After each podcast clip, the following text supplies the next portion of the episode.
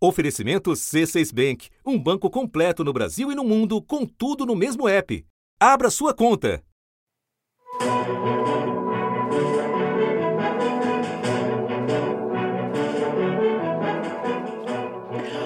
Seja bem-vinda, seja bem-vindo à série de encontros do G1 com pré-candidatos à presidência da República, primeira rodada de entrevistas do jornalismo da Globo nas eleições deste ano. Foram convidados os cinco com melhor pontuação na pesquisa Datafolha mais recente. A campanha do presidente Jair Bolsonaro, do PL, não chegou a enviar representante ao sorteio da ordem. A do ex-presidente Lula, do PT, enviou e nenhuma das duas confirmou presença até a data limite de 3 de junho. Pela sequência definida no sorteio, em 31 de maio, o primeiro a ser ouvido é o pré-candidato do PDT em entrevista transmitida ao vivo pelo G1 e pelo Globoplay e que ficará disponível na íntegra, tanto em vídeo como em áudio. Seja muito bem-vindo, um prazer receber o senhor. Muito obrigado, Renata. Felicitações a você por mais essa, esse espaço. Felicitações à Globo, às organizações Globo, por dar início ao processo de debate. O que precisa mudar no Brasil só será mudado, acredite nisso, quem está nos ouvindo, a minha saudação, se nós estabelecermos uma cumplicidade com o povo. De maneira que o debate não é uma, uma ocasião só de esgrima de argumentos. É a única chance que o, que o Brasil tem de conhecer com profundidade os seus problemas e tirar daí a, a grande solução que nós precisamos para mudar o, o, modelo econômico e o modelo. Portanto, a Globo e toda a imprensa brasileira não podem permitir que os candidatos que estão hoje pontuando nas pesquisas fujam do debate. E o eleitor devia cobrar isso. Antes da gente começar, quero só fazer uma breve memória da sua trajetória na vida pública. Aos 64 anos, ele já foi prefeito de Fortaleza, governador do Ceará, secretário de Saúde do Estado, além de deputado estadual e federal. Em 1994, ocupou o Ministério da Fazenda do governo Itamar Franco e, em 2003, assumiu a pasta da Integração Nacional no governo Lula candidato ao Planalto em 1998, 2002 e 2018, concorre agora pela quarta vez. Da redação do G1, eu sou Renata Loprete e o assunto hoje é Ciro Gomes. Segunda-feira, 13 de junho.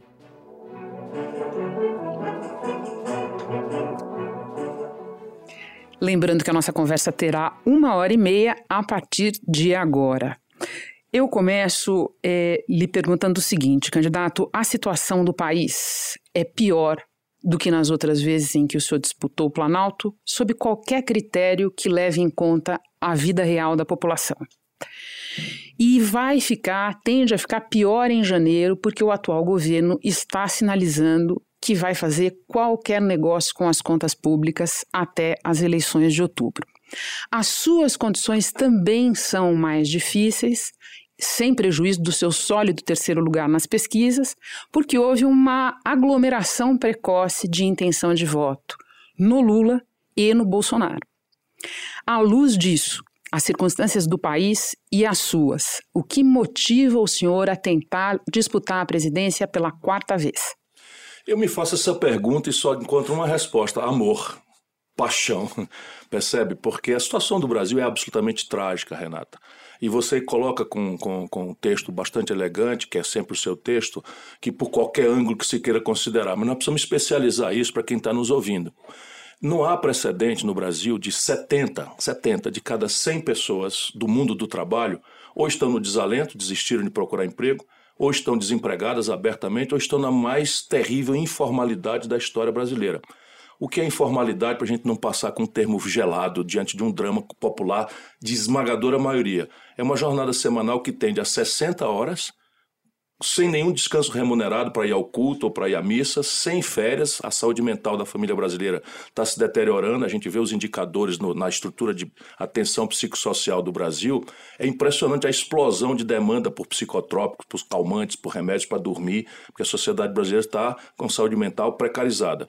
E no limite, que é o que mais me comove dramaticamente, é que nós estamos produzindo 50, 60 milhões de pessoas que daqui 15, 20 anos, quando chegar a velhice, não terão nenhuma oportunidade oportunidade de aposentadoria, nenhuma cobertura previdenciária. E isso lá não tem solução. Só tem solução se nós discutirmos agora aqui como é que a gente sai dessa intrincada condição social. Quando a gente olha pelo outro lado, você tem a inadimplência das famílias, para dar números. E isso é a base do que eu quero propor para o Brasil, uma agenda pragmática, objetiva, comprometida em, em achar soluções para estes concretos problemas do Brasil. Então você tem hoje 77,8% das famílias brasileiras no limite recorde de endividamento. Vamos falar sobre cada um desses temas. 65 milhões de inadimplentes, 65 milhões de pessoas humilhadas no SPC. E isso também vale para o universo empresarial. 6 milhões de empresas estão no Serasa, que é o SPC das empresas. E você tem que a renda apurada pela média é a pior da história. O sintoma disso é o salário mínimo brasileiro, que só perde para o da Venezuela, que é um caos institucional de décadas, não é que aqui no Brasil o PT defende, eu, tenho uma repulsa a isso que acontece na, na, Venezuela, mas o Brasil só perde matéria de salário mínimo para a Venezuela. E a inflação que eu ajudei a, a combater, não é, lá como ministro da Fazenda, hoje na cesta básica galga 30%, 35%. Alguns preços, por exemplo, da vida real do povo, energia elétrica, estão aí subindo 200% acima da inflação nos últimos anos. Olha, é a tempestade perfeita. Nós vamos falar de vários desses temas que estão contemplados no seu Projeto Nacional de Desenvolvimento, consagrados aqui neste livrinho que está em cima da minha mesa. Mas eu vou passar na frente deles um assunto da hora que é combustível está na cabeça de todo mundo. E antes de lhe perguntar sobre a sua proposta, eu me aproveito da sua dupla condição. O senhor foi governador de estado e o senhor foi ministro da Fazenda, viu a questão dos dois pontos de vista. Então eu lhe peço que me descreva, que me dê um nome para o que o governo federal está tentando fazer à custa dos estados, eu quero dizer, a despesa de educação e saúde dos estados para segurar o preço dos combustíveis até outubro. É um truque eleitoreiro criminoso. Isso que eu estou lhe dizendo. Por quê? Porque a disfunção da política de preço da Petrobras, que não é trivial, mas você anota no lucro. Então, a gente pode aprofundar e devemos aprofundar o diagnóstico disso, porque, de novo, precisamos oferecer uma saída e ela é contraditória, ela fere interesses pragmáticos que não são propriamente ilegítimos. Mas, à luz do que está acontecendo no Brasil, tem uma proposta concreta para mudar a política de preço da Petrobras. Já falaremos dela. E nós vamos voltar. Mas veja, quando a gente para olhar o quadro e ver que crime está cometendo o governo Bolsonaro, tentando cometer, eu espero que o Congresso Nacional, que tem se revelado, salvo não é, o esforço é, respeitabilíssimo de muitos que estão ali lutando, mas por médio o Congresso brasileiro tem feito coisas absolutamente atentatórias ao melhor interesse público brasileiro como, por exemplo, transformar o bem de família numa coisa penhorável para o banco. Isso é um negócio enojante. Pela primeira vez na história, você Isso diz aquela questão da única casa. que o cidadão mora. Uhum. Isso sempre foi impenhorável. Eu, eu sou profissional do direito. Agora, para quê? Sabe? Chega no limite da crueldade. Mas veja, na questão do combustível, quando você olha o lucro da Petrobras, que é um monopólio na prática, por isso que a gente tem que considerar, porque o lucro exorbitante no mercado ele é punido com a concorrência. No caso brasileiro, a Petrobras é um monopólio de fato, não é? embora na lei já tenha sido revogada há muitos anos. Mas ela monopoliza o mercado. Portanto, o lucro dela está na faixa de 38%, enquanto as petroleiras do mundo têm um lucro de 6, 7%. Então, isso explica. E aí a explicação é: isto é a disfunção, eu vou fazer o quê? Eu vou manter isto volto a dizer, não é que seja trivial nem, nem, nem irrelevante os, os, legítimos interesses envolvidos nesse conflito, mas tirar dinheiro da educação mal e porca que se oferece ao povo brasileiro. Tirar dinheiro da saúde, que é um verdadeiro escárnio. Só para entenderem do que a gente está falando, como vai tirar muito mais dos estados do que da União, são os estados que vão ficar comprometidos na sua capacidade Sim. de financiar o básico de educação Exatamente e saúde. Exatamente isso. Então, você, o que, é que o governo Bolsonaro está propondo? Tirar dinheiro da saúde e da educação, que é basicamente provida pelos estados e municípios, porque os municípios também têm uma cota parte desse ICMS, Sim. para financiar o lucro exorbitante, selvagem, do acionista minoritário. Essa é a grande, grande canalice da E não é para resolver o problema, é para atravessar o período eleitoral. Renata, tenha paciência, é até dezembro. E queimar uma Eletrobras no meio. E queima mais do que uma Eletrobras, sabe? E, a Eletrobras só tem uma, que é que nem aquela brincadeira da mãe só tem uma, é uma piadinha boba que não cabe é nessa coisa aqui. Mas a Eletrobras só tem uma. Então veja, uh, e como é que vão os estados? Deixa eu te dizer, 23 dos 27 estados brasileiros e Distrito Federal incluso estão com a linha d'água do, do, do, do, do ajuste fiscal mortais. E não são estados triviais. São Paulo, Rio de Janeiro, Minas Gerais, Rio Grande do Sul estão pendurados aqui e ali com liminares para não pagar a dívida com a União. Quebrados. Então você vai pegar estados que já estão ilíquidos, que são responsáveis por um financiamento mal e porco é? da educação e da saúde, da segurança pública, que são os grandes dramas da população brasileira, para subsidiar com este dinheiro por apenas três meses, que é o período que o Bolsonaro quer de novo enganar a sociedade brasileira, uma política de exorbitância de lucros do, do acionista minoritário. Isso é um crime. Para completar o capítulo combustíveis, eu quero então que o senhor fale da sua proposta, que é a de trocar a atual política de preços de paridade com o mercado internacional, preços da Petrobras, por uma política de custo e rentabilidade. Gostaria que o senhor explicasse como ela funcionaria e, principalmente, como garantir com essa política que se possa fazer a necessária importação de combustível refinado, o Brasil uhum. precisa disso, e garantir o preço do petróleo brasileiro lá fora. Esclarecer, ainda que eu procure ser breve, para que as pessoas entendam o que está acontecendo. No mundo do petróleo não existe concorrência franca, como no mundo da pipoca, no mundo do pão, no mundo do, enfim, do, do refrigerante, que você não gosta do preço aqui, vai do outro lado da rua e compra. Isso não existe no mundo do petróleo. 80% do petróleo do mundo são estatais, 20% um oligopólio de sete irmãs. E entre aqueles 80%, ainda há uma distorção central no mercado, que é a OPEP. Por exemplo, a Rússia, não sendo da OPEP, é joga em, em, em, linha, joga em parceria, joga em, em dupla com a, com a OPEP. E eles ali definem politicamente oferta para um, balizar preço. Então estoura o, o barril de petróleo para 140, a OPEP teria a oportunidade de ganhar dinheiro no curto prazo, expandindo o consumo. Não, elas não fazem. Para quê? Porque ganham escala. Isso é o que a gente precisa entender. Então, a primeira grande questão: o Brasil tomou uma opção lá atrás, datava o Brasil de 1954 de buscar autossuficiência em petróleo, que é um insumo energético que diz da vida e da morte das nações, porque está embutido em tudo, e uma nação é ou não soberana mesmo se ela tiver gestão plena sobre seus recursos energéticos. Chegamos à proeza de termos excedente em petróleo. Essa é a formação básica. O Brasil não é um país importador de petróleo. O Brasil tem excedente entre o que nós Ele produzimos. Ele importa refinado.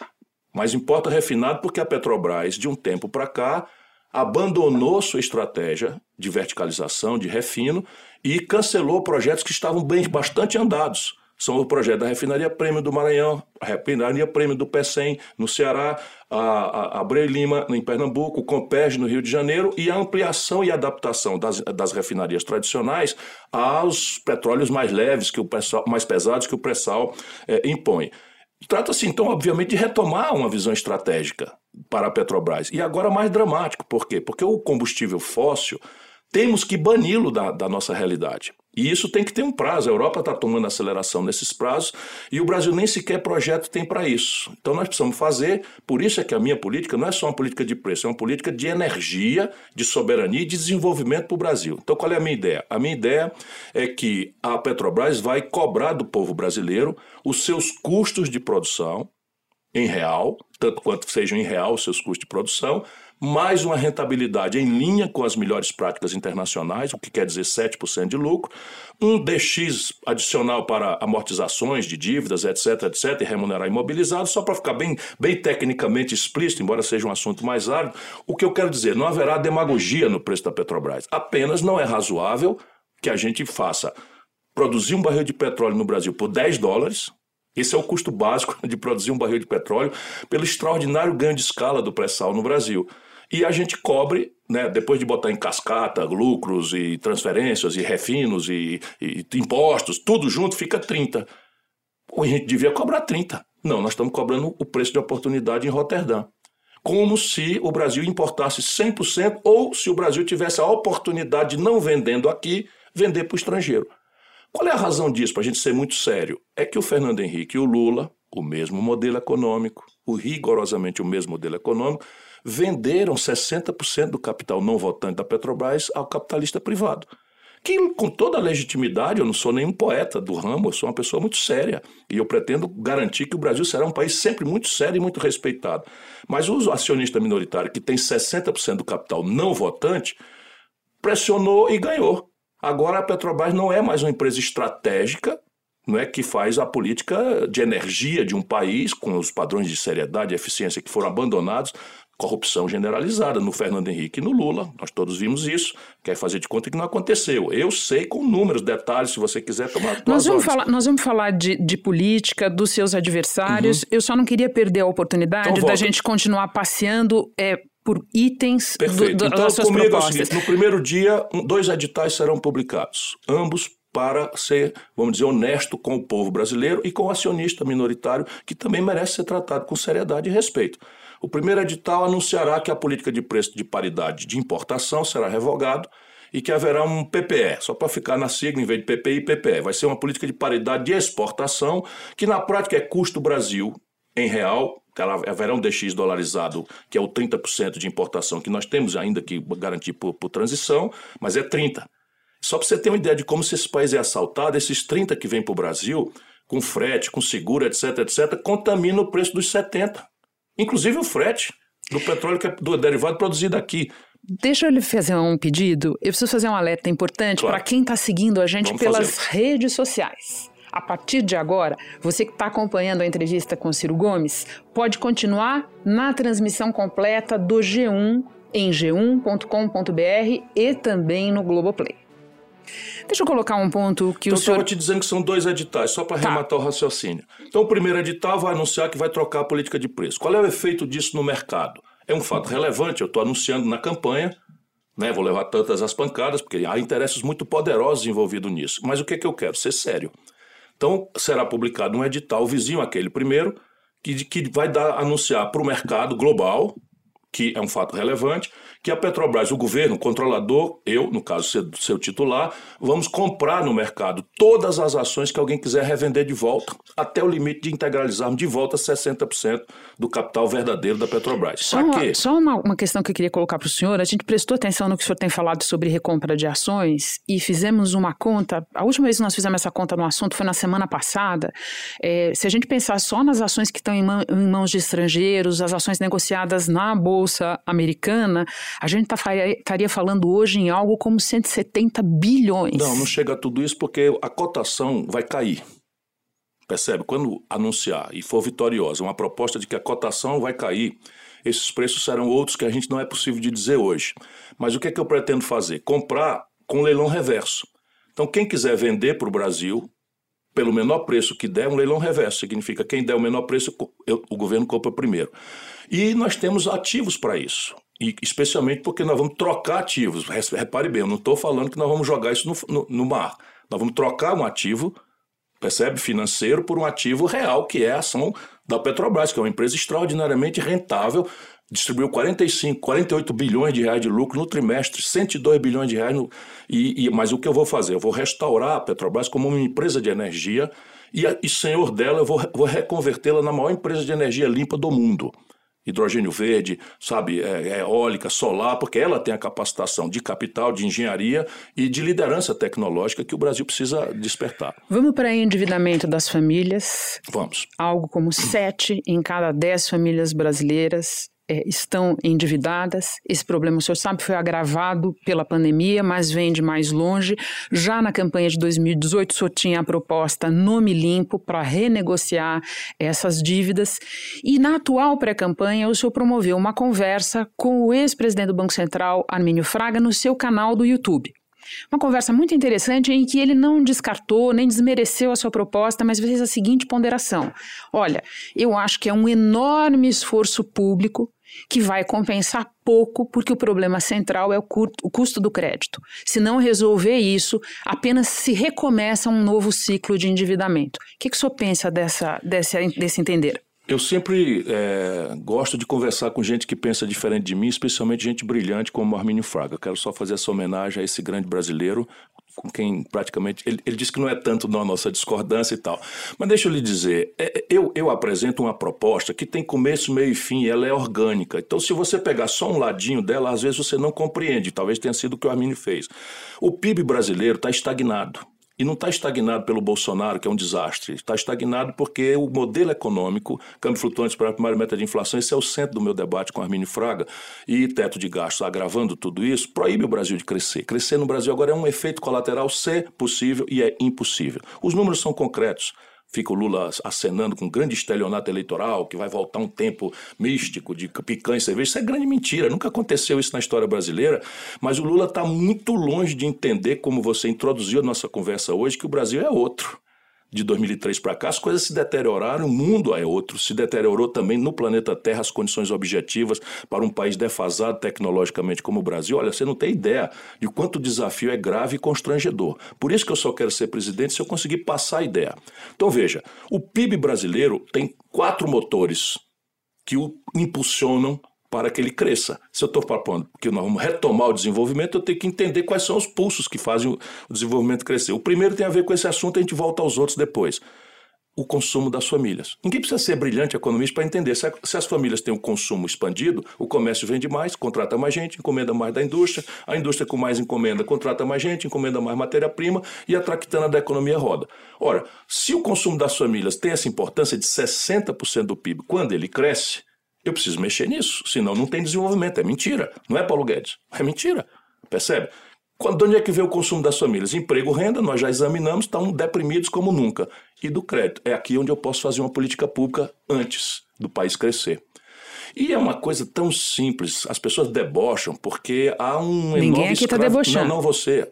Digo, assim, o sistema financeiro que cuidou de debochar, porque sabem que é possível, e eu digo a vocês, nós fazemos isso no Ceará há anos, todo mês. Sabe o que é? É assim: vai no leilão do Serasa, entra no Google e, e eles dão um desconto de 90%. Se o governo entra e pega os grandes corporações de crediário, Casa Marisa, Casa Bahia, Loja Marisa, Casa Bahia, etc., e chama e conversa: nós vamos fazer aqui um programa sério e nós vamos oferecer publicamente um leilão reverso. Você tem uma carteira de passivos que não vai recuperar. Quanto maior o desconto que você der, mais cedo você entra no programa. Então, se eu consigo 90%, eu vou financiar 10%. Só que esses 10% não tem quem financie. E na condição do juro pessoal brasileiro que chega a mil por cento ao ano, eu rio para não chorar. Ninguém vai financiar. E isso é o que o Arminio está vendo, o custo do crédito. Então, isso aqui é uma etapa que nós vamos voltar a falar nela. Mas eu faço o quê? Eu pego o Banco do Brasil e a Caixa Econômica, por isso eles têm que permanecer públicos, sensíveis a uma política pública, dentro de um padrão de eficiência. Eu pego o seguinte, eu, eu troco o juro de 1.000%, de 400%, de 500%, de 282%, que é o juro do crédito pessoal que o Banco do Brasil cobra hoje, criminosamente, porque está cartelizado com os outros bancos privados, e eu faço isso com um juro de 30%. Se o custo de captação de depósito à vista é zero, o banco vai ganhar uma fortuna, mas eu troco o juro de 30 e eu reponho isso em 36 vezes e liberta o povo brasileiro, mas é do lado tem um programa de reeducação financeira para todo mundo aprender a ler a letrinha pequenininha, sabe, para não ficar comprando coisas sem poder comprar, etc. Candidato, deixa eu dizer algo assim. Me chama de Ciro. Não posso. eu sei, manual de redação. Tá não, é, é, mais do que manual de redação. É uma maneira de é, tratar de maneira igual uhum. os candidatos, de ser equânime no uhum. tratamento. Uhum. Então, é, é disso que se trata. Eu ia lhe falar da minha alegria porque nós recebemos uma quantidade muito grande de perguntas do público para essa entrevista. Algumas delas eu procurei incorporar já nos meus temas, uhum. outras estão separadas para fazer para o senhor aqui. E o Matheus Aniceto manda uma pergunta que é de muita gente. Ao ler a pergunta dele, eu estou lendo a pergunta de muitas pessoas que querem ouvir o senhor sobre isso, porque esse assunto está na cabeça de todo mundo como o senhor pretende diminuir o número de 33 milhões de pessoas faz, fala, passando fome no Brasil. E eu aproveito, dou a mão para o Matheus e lembro que o senhor tem essa proposta de implementar um programa de renda mínima que venha a agregar Auxílio Brasil, seguro-desemprego e aposentadoria rural. Benefício prestação continuada. O senhor pode responder ao Matheus e a mim. Olha, Matheus, primeiro a gente devia entender que isso é um assunto de ordem pública, porque isso é ideológico. Sob ponto de vista neoliberal, é a lei da, da selva. Quem, quem for podre que se arrebente. E essa é a lei que pre, pre, pre, prevalece no Brasil. A gente tem que fazer as coisas por camadas. Primeiro, um país que nasce em 2, 2 milhões e, e qualquer coisa de crianças por mês e que não cresce, vai produzir eterno frustração, miséria, pobreza e fome. Se a gente não fizer o país crescer estrategicamente, e essa é a síntese do meu projeto, assumir um compromisso, e isso é arriscado, importa em custos políticos, importa em, sabe, inferir interesses pragmáticos, que é o que eu quero tratar todas as vezes que eu tiver oportunidade, como estou tendo aqui, de conversar não é, lucidamente sobre os problemas do Brasil e as propostas que eu tenho. Eu sou comovido porque tem saída. Tem saída. Elas são tecnicamente simples, inclusive. Olha o que, é que eu estou dizendo. Tecnicamente são relativamente simples. Quer ver? Vamos resolver o problema da questão da miséria absoluta. 33 milhões de pessoas passando fome. Uma de cada quatro crianças no Brasil apenas faz três refeições por dia. Uma de cada quatro crianças apenas faz três refeições por dia. Isso aqui é um país do fundão da África subsaariana que não tem comida? Ou mesmo, isso aqui é o espaço europeu que não tem comida? Isso é a China, aquele imenso território meio estéreo que não tem tanta comida tanto quanto precisa para os seus? Não, nós somos o maior produtor de alimentos do planeta Terra, portanto aqui tem comida. E por que tem comida nesse recorde de 238 milhões de toneladas, graças à força do campo brasileiro, o, o extraordinário trabalho austero da nosso, do nosso mundo rural, da agricultura brasileira, da pecuária, tão satanizados? Eu estou noutra. Eu estou noutra. Eu respeito profundamente. O problema brasileiro é que nós destruímos, falando sobre alimento, depois a gente fala de renda para arrematar a resposta. Nós destruímos uma estrutura que o Brasil exemplarmente já teve e que o mundo inteiro tem que é uma estrutura de abastecimento e preços. No Brasil era Conab, Cibrazen, Cobal, que era uma estrutura que faz o óbvio. Chegou na, na, na safra, o governo entra comprando para proteger o produtor com uma política de preços mínimos, né? que ele não tem dinheiro para tem que pagar o banco, tem que pagar o, o agiota, e não tem onde guardar, não tem onde processar. O governo então faz esse trabalho de forma econômica, não é negócio de dar dinheiro para ninguém, não. É uma coisa absolutamente de, de forma. E hoje em dia, com, com o mercado futuro e tal, o Brasil pode fazer isso, sabe, de forma exemplar para o mundo. Guarda estoques reguladores. Veio a, veio a seca, veio a entre-safra, veio um choque de preço de demanda internacional. Em vez de aumentar a taxa de juros que não teve feito nenhum sobre isso, o que é que a gente faz? Desova os estoques reguladores. A partir de programas de segurança alimentar, em que lá na ponta você vai ter que ter o cadastrão do Brasil, que já existe, e a renda mínima. Qual é a renda mínima? Acaba com essa história de bolsa isso, bolsa aquilo, bolsa aquilo outro. Aí o, Lula acha que isso é a, a, melhor política do mundo. Isso sempre foi política social compensatória. Vem o Bolsonaro e dá a mesma coisa e aumenta e troca de nome. Acabou-se o discurso de esquerda do PT, que é absolutamente falso.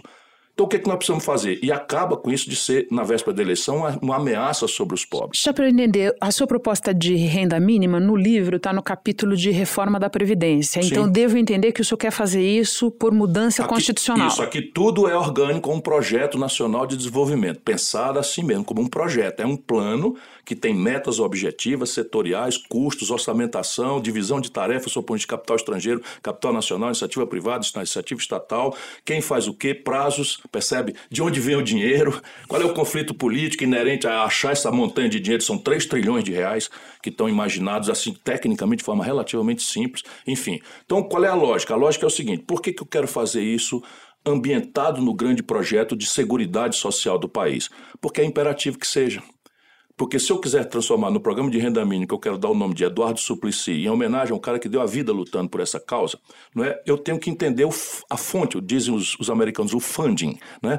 Como é que eu vou juntar? Então eu vou fazer o quê? Vou pegar o Auxílio Brasil, ex-Bolsa Família, vou pegar o BPC, já é Previdência. Vou pegar a aposentadoria rural, que é uma aposentadoria sem contraparte na contribuição, ainda remanescem milhões de pessoas que a Constituição de 88 botou para dentro para receber sem ter contribuído e aí o sistema de repartição começa a trincar a partir dessa data. Enfim, todos esses benefícios entrarão num programa só de status constitucional, portanto, não depende mais de partido azul, partido encarnado, da boa vontade deste ou daquele, e é um programa de renda mínima com porta de saída, porque o que bota uma nação para frente é o trabalho decentemente remunerado.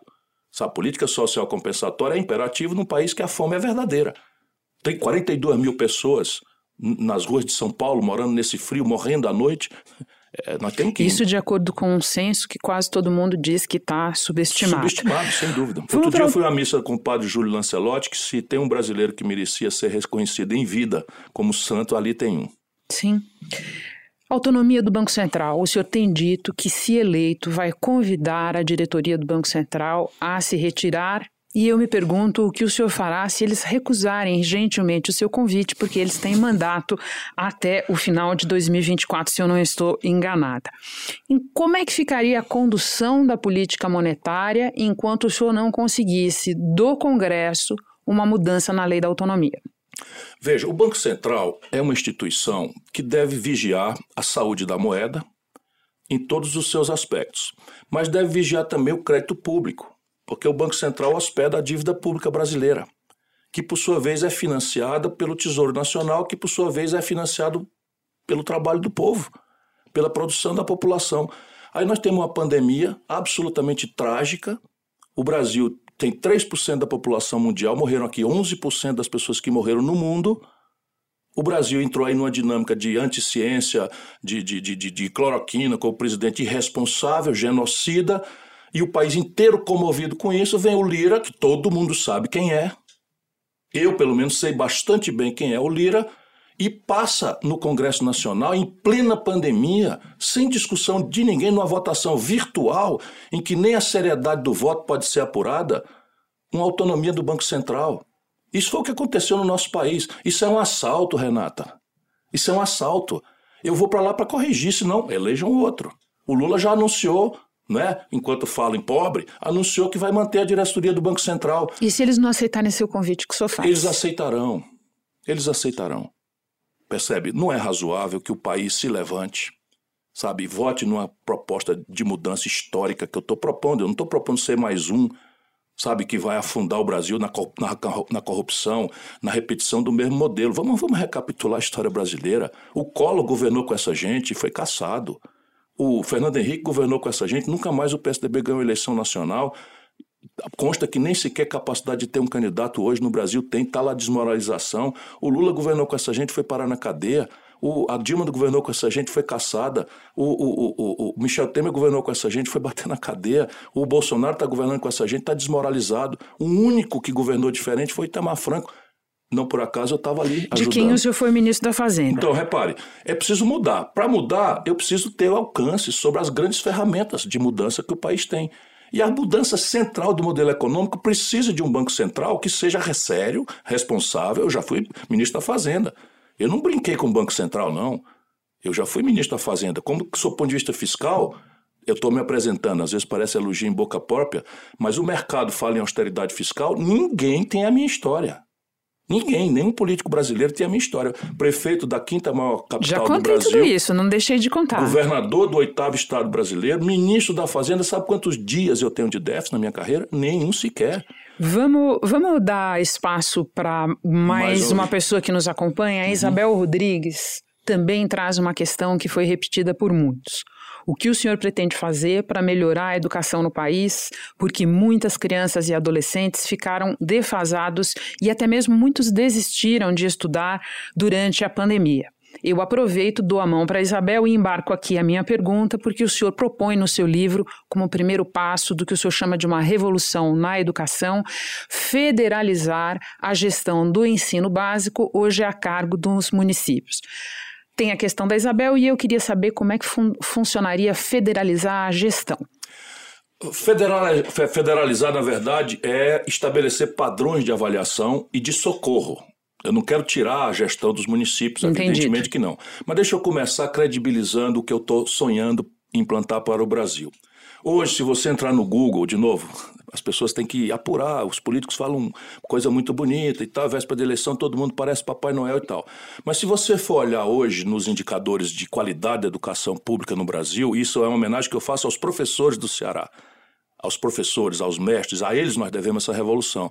Mas o Ceará, um dos estados mais pobres do Brasil, tem 82 das 100 melhores escolas públicas do Brasil. Pois é, posso lhe dizer, agora eu entendi melhor o que o senhor propõe, porque o senhor falou que é federalizar a gestão no sentido de oferecer socorro. Estabelecer padrões de eficiência, porque, avaliação porque e socorrê-los. Porque quando o senhor disse federalizar no livro, eu fiquei me perguntando, se o exemplo de Sobral é um exemplo tão bem sucedido, líder no ranking de desempenho de ensino básico, já. Sobral é minha cidade. Já, é, sim, sim, vamos lembrar, berço político da, uhum. da família.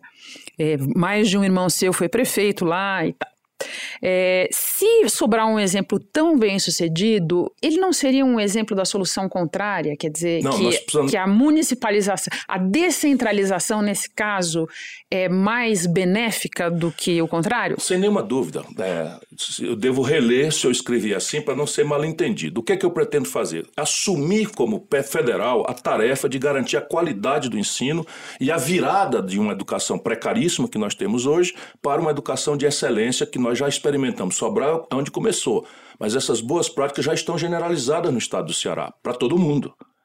Nós temos, por exemplo, no ensino médio do Ceará, nossa evasão escolar é 1%, enquanto no, no Brasil é 60%. Olha a diferença brutal de 1% de evasão. O que, que nós fizemos lá? Nós fizemos aquilo tudo que tem que ser feito. Mas, essencialmente, apostar num novo padrão de pedagogia Em vez dessa escola do decoreba, do enciclopedismo raso, que a criança tem que tomar banho num frio desse para ir para a escola, ouvir o coitado do professor com giz se esforçando para dizer que Pedro Alves Cabral descobriu o Brasil, isso é lixo puro. Nós precisamos preparar o profissional dos novos tempos, da economia digital, da economia do conhecimento, sabe? Ensinando a perguntar, a associar informação. Então, essa é a grande tarefa. Isso supõe um professor qualificado e motivado. Então, nós entramos num processo de retreinamento massivo, não é para meia dúzia, é para todos os professores. Isso supõe que ele tem que ter perspectiva de ascensão na carreira, no salário, mediante a evolução dele, para não ser essa homenagem corporativista que todo baboca na política faz, ali um programa grande, profundo para todos de retreinamento com estímulos. Sobrou um dinheirinho em Sobral, com, no Fundeb no ano passado, nós pagamos o 16º salário, Renata. 16º salário. Por quê? Porque quando você vai olhar, prioridade da educação é se você bota dinheiro. Não é só botar dinheiro, mas se você não bota dinheiro, é papo furado. Lá nós botamos dinheiro. Lá no estado do Ceará, por exemplo, no Brasil, por regra, tem muita gente já imitando essa, essa, essa nossa experiência, que eu quero universalizar para o Brasil. Você lá no Ceará é o seguinte: o ICMS no Brasil é distribuído pela população mais o valor adicionado da riqueza. Então, Campinas tem muita gente e muita riqueza. Então, o ICMS vai para lá. Nós agora, no Ceará, nós fazemos assim: vai ser por população, mais a riqueza do município, mais o cumprimento de metas planejadas, anunciadas, controladas pela comunidade, de qualidade na educação. Atingiu, ganha mais. Ninguém é punido. Todo mundo é premiado se ganha mais. Isso é o que eu chamo de federalizar. Então, o que, é que nós vamos Entendi. fazer? Estabelecer o padrão pedagógico, estabelecer o, o, o retreinamento, a requalificação e criar um fundo de valorização do magistério, mediante esse retreinamento, essa requalificação, premiar o nosso professor. Por falar em colocar mais recurso, o senhor no livro aponta como principal problema do SUS a escassez de recursos e como resposta primeira derrubar o teto de gastos para ter mais dinheiro para investir na saúde. Queria acrescentar que o orçamento de 2022 para a saúde é o mais baixo em uma década e que nem mesmo a correção permitida pelo teto de gastos de, da integralidade da inflação, nem isso foi dado. Nós fomos conversar com o economista Rude Rocha, um craque nessa questão de financiamento da saúde, que fez a seguinte observação: não discordou é, do fato de que o investimento por habitante, o investimento geral no SUS é muito insuficiente e se revelará ainda mais insuficiente com o envelhecimento da população nos próximos anos. Mas ele me chamou a atenção para o seguinte: olha, repara, Lá para 2014, 2015, quando o gasto no SUS ainda estava crescendo, ele estava crescendo basicamente por causa de estados e municípios, porque a União vinha se retirando disso. Então eu quero saber se para isso o senhor tem uma proposta para além de derrubar o teto de gastos. Veja, a gente tem que voltar ao teto de gastos como um assunto em si mesmo a merecer uma reflexão nossa no Brasil. Por quê? Porque o valor envolvido na ideia do teto de gasto é um valor fundamental e que tem a ver com a minha vida, que é o respeito à austeridade com dinheiro público. Não sair na gastança gastando mais do que pode. Mas no Brasil é assim: você tem o valor correto e inventa um remédio completamente mentiroso para enfrentar o valor correto e, na verdade, não enfrenta. Quero voltar para isso. Mas vamos à, questão da saúde. No meu livro, eu reflito também objetivamente. Eu estou querendo proteger o Brasil dessas simplificações grosseiras, por isso que eu sou chato tentando botar o povo na jogada, numa cumplicidade. O Brasil destruiu sua indústria de saúde. Destruiu. Nós importamos do estrangeiro, antes da pandemia, 17 bilhões de dólares. Em número redondo, isso dá 100 bilhões de reais por ano, financiando com o tostão brasileiro emprego na Índia, na China, na Europa, nos Estados Unidos.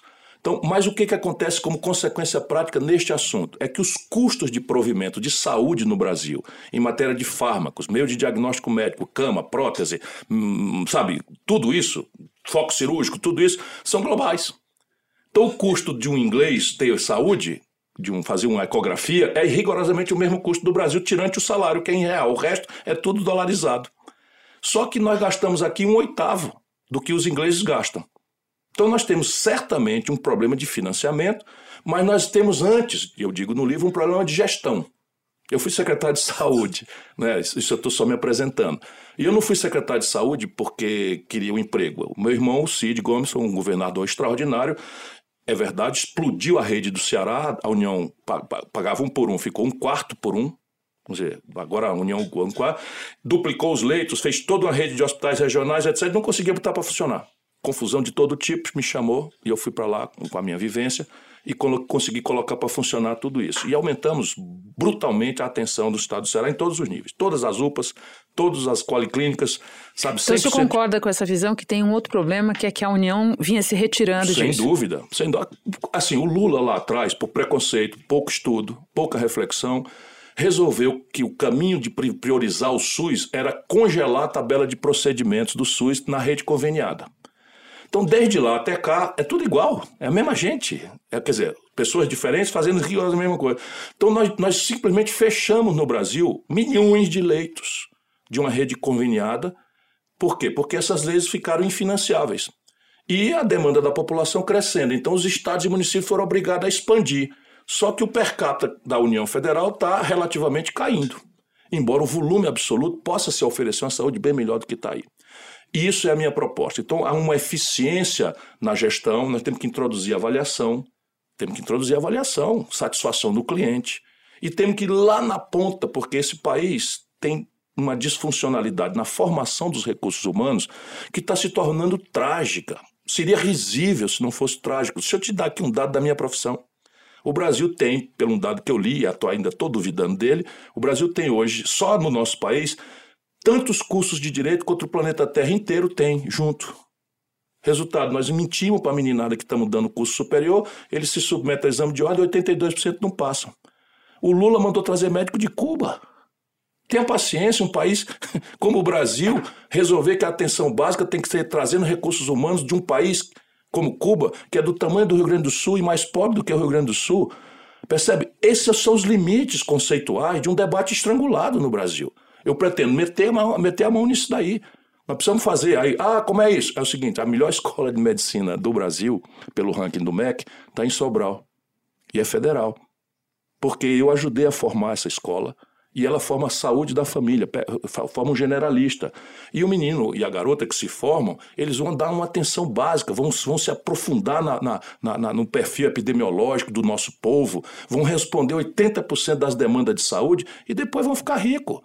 Mas antes, é por isso que eu quero criar uma carreira de Estado para que os profissionais de saúde sejam locados onde eles estão, a formação não seja, sabe, uma rendição ao corporativismo. Vamos passar para um assunto que no momento literalmente grita na nossa frente, que é o assunto da Amazônia. O senhor tem dito que não faz sentido é, tentar resolver o problema da Amazônia a esta altura com repressão. Eu acho que entendo o que isso quer dizer, mas quero colocar para nossa reflexão aqui o seguinte: crimes de todos os tipos estão escalando na região e muita gente entende que a certeza de impunidade está na origem de casos como dos assassinatos do indigenista Bruno Pereira e do jornalista Dom Phillips. Lhe ocorre, eu sei que a competição é difícil hoje em dia, mas lhe ocorre algum outro lugar mais carente de aplicação da lei, de fiscalização é, e de repressão do crime do que a Amazônia no momento? Sim, a periferia de todas as grandes cidades brasileiras também é território sem dono hoje. É por isso que eu lhe disse que a competição é difícil, é. mas Não, é mas que mas este é... assunto, o senhor concorda comigo que esse assunto, inclusive nesta segunda-feira em que nós estamos conversando, está gritando na nossa é, cara? Eu, eu, vou voltar a isso. Eu, eu, apenas fiz por provocação, porque a percepção, a sentimento, isso tem a ver com um pouco a atitude do povo brasileiro em relação à Amazônia. Percebe? O drama do nosso povo na periferia, dominada por facções criminosas que nasceram, se constituíram e se sedimentaram durante os 14 anos de conversa fiada do Lula e do PT. Eu entendo o que o senhor está falando, mas eu não quero que a gente perca a oportunidade eu, eu, de discutir, discutir essa questão. Vamos eu, lá. Eu, lhe dou toda a razão. Mas, mas por que, que a Amazônia é tão assim desprezada e abandonada? Porque todos os tratos e fatos da Amazônia não estão na emergência do nosso povo brasileiro. E isso está errado. Por quê? Porque boa parte das soluções para a Amazônia também não dão ao povo amazônida, 40 milhões de brasileiros, a sensação de pertencimento. Parece sempre que tem um burocrata entre Brasília, São Paulo e Rio dizendo como é que deveria ser organizado. Deixa eu explicar isso, senão a gente não vai mudar nada. Você não tem ideia de quanto perversa é a opinião na Amazônia hoje em relação a essas coisas que para nós, para nosso padrão de civilidade, de humanidade, seria uma coisa absolutamente chocante. Mas sabe, ouvir na elite ali de que índio bom é índio morto, sabe? É, é muito trivial para quem tem intimidade como, como eu tenho há muitos anos. Então o que é que nós precisamos fazer? Nós precisamos nos assenhorear da questão amazônica.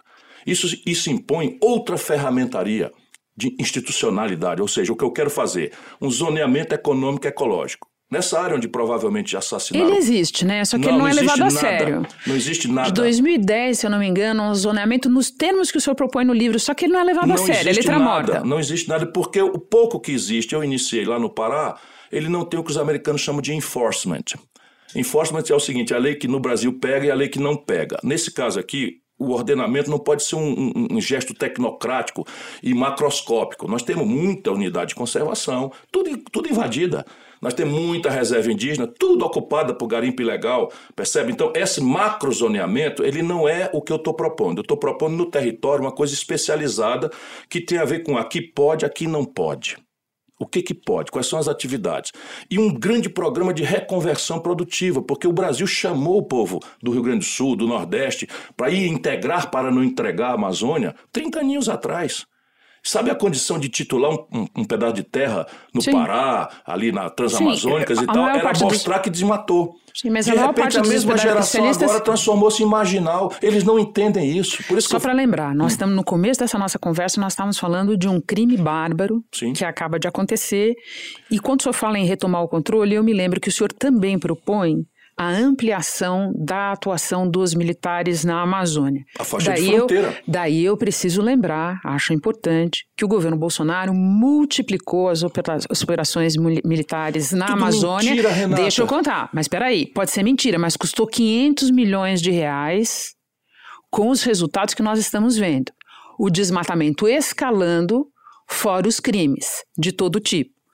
À luz disso, eu lhe pergunto: é de fato uma boa ideia envolver os militares ainda mais na Amazônia? Por imperativo da missão institucional deles. O que não é razoável é você envolver militar no processo eleitoral.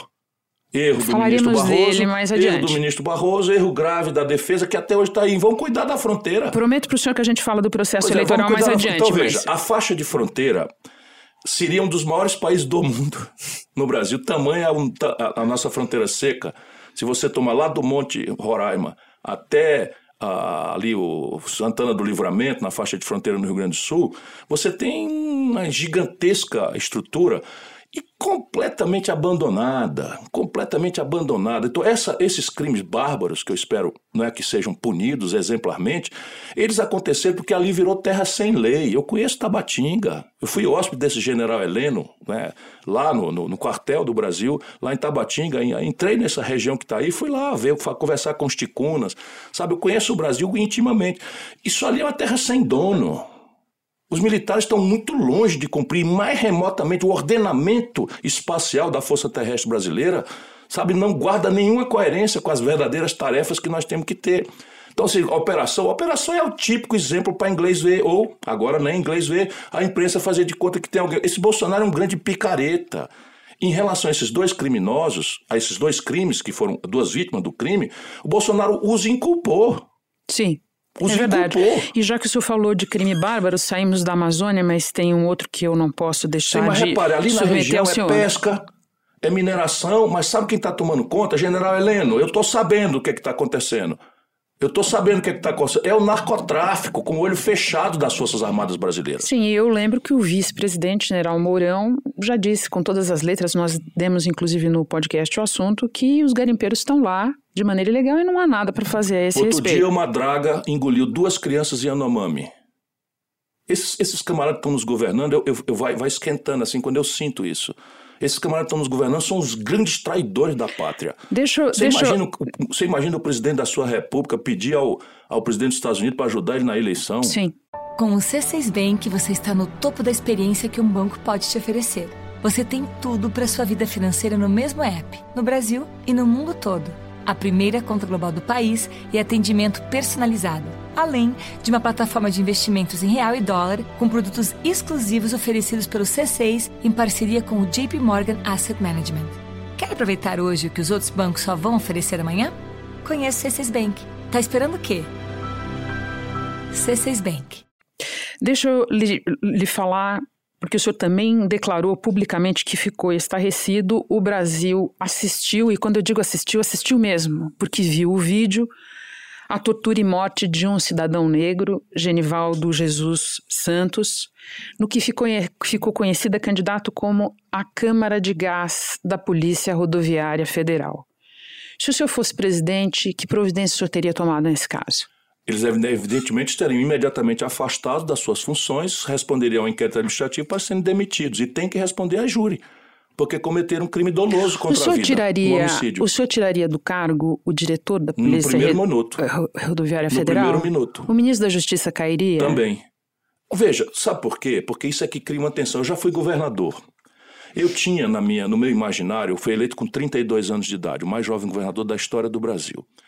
E eu tinha duas coisas na minha cabeça que eu não tinha segurança. O garotão nem tinha segurança de fazer isso, fazer aquilo, ia fazer educação, ia fazer. Mas eu tinha o seguinte: como é que agora, daqui, da hora que eu assino um papel, posse de governador, para frente, eu sou responsável por tortura nas delegacias? Que para mim, tortura é, é, é a maior aberração, covardia que alguém pode cometer contra um ser humano. Não é? Essa é a minha formação jurídica. E a outra era o banco. De como é que eu tenho um monte de dinheiro dos outros, que eu não estou lá olhando, prestando atenção, e, eu, e, como é que eu vou garantir que não vão roubar esse dinheiro? Aí eu acordava madrugada dentro, às vezes com pesadelo. O que, que eu criei? Criei uma cultura, resolvi instrumentalizar essa minha, esse meu sentimento, que era a cultura da, de tensionar contra aquela aberração. Então eu pegava o meu carro pessoal e saía de madrugada, como eu gosto de fazer, sem segurança, sem coisa nenhuma, e dava um incerto numa delegacia. Criei a fama de que o governador ia chegar de madrugada em qualquer lugar. E peguei um, demiti, peguei outro, demiti, peguei um, demiti, peguei outro, demiti. Eu acredito que eu dei uma zerada boa na minha época nessa coisa. Que é o que você tem que criar. Se o presidente da República dá de cima, né, se deixa alienar e não, e não tem essa coisa da exemplaridade, das tensões, e não conhece. No Brasil nós temos uma apologia da ignorância. Você não sabe dar uma ordem, não sabe avaliar uma política.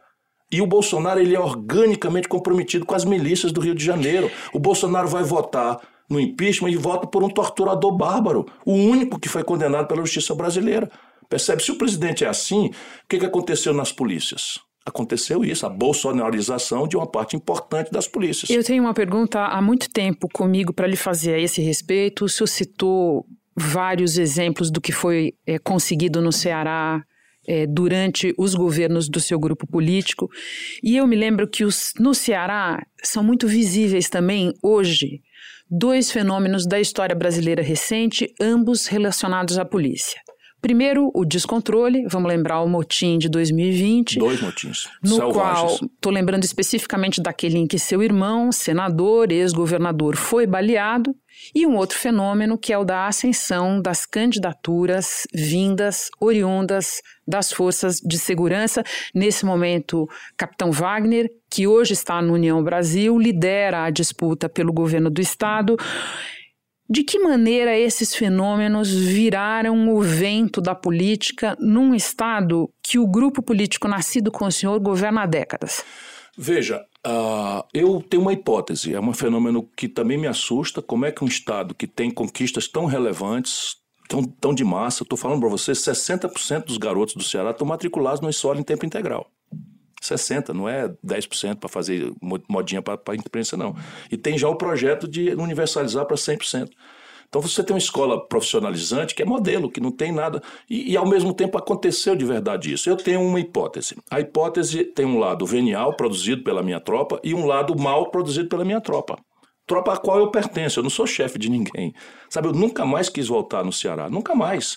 Eu seria muito popularmente governador eleito em outras ocasiões, nunca mais quis ser, nem fui reeleito e nunca mais quis voltar. Pelo contrário, achava que a minha tarefa era preparar uma nova geração que aqui para nós está batendo um bolão.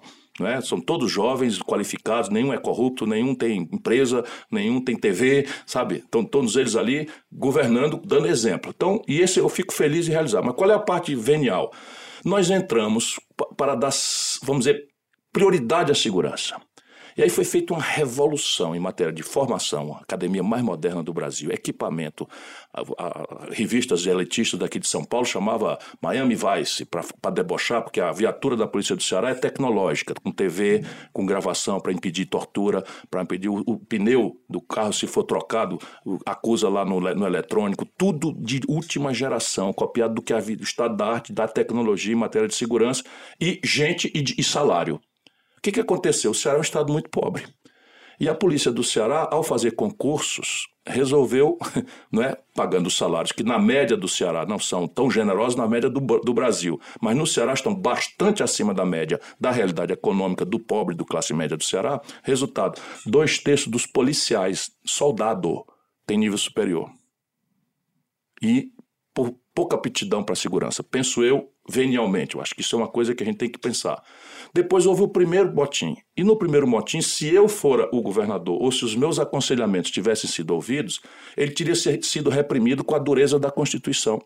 E os seus autores teriam pago na cadeia e na expulsão do, da, da, da PM. Eles não fizeram isso. Foi o meu irmão. Negociaram, ponderaram e criaram essa cobra. Entendi.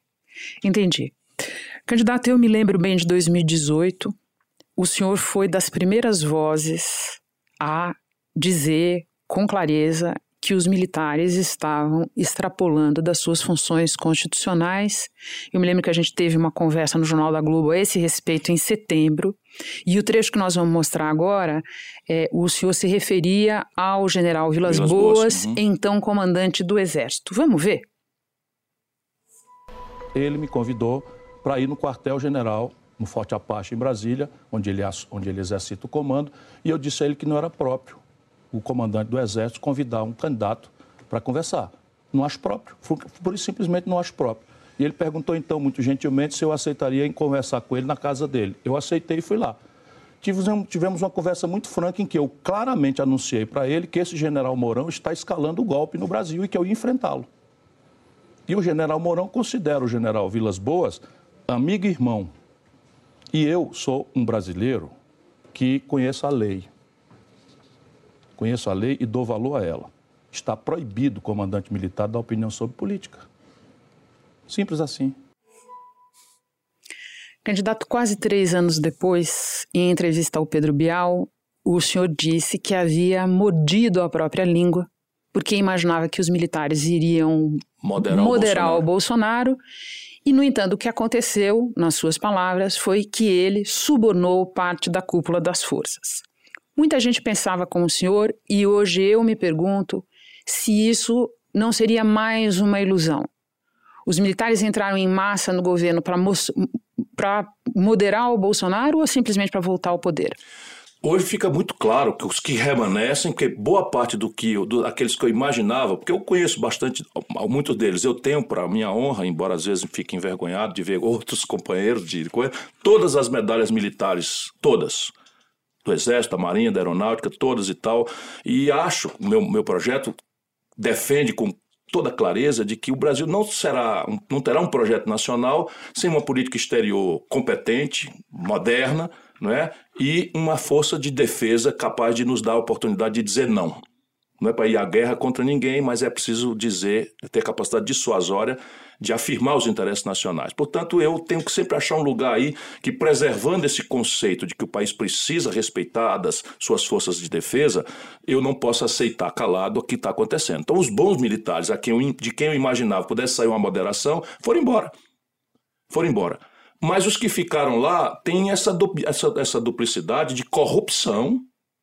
Olha que coisa drástica e grave, corrupção.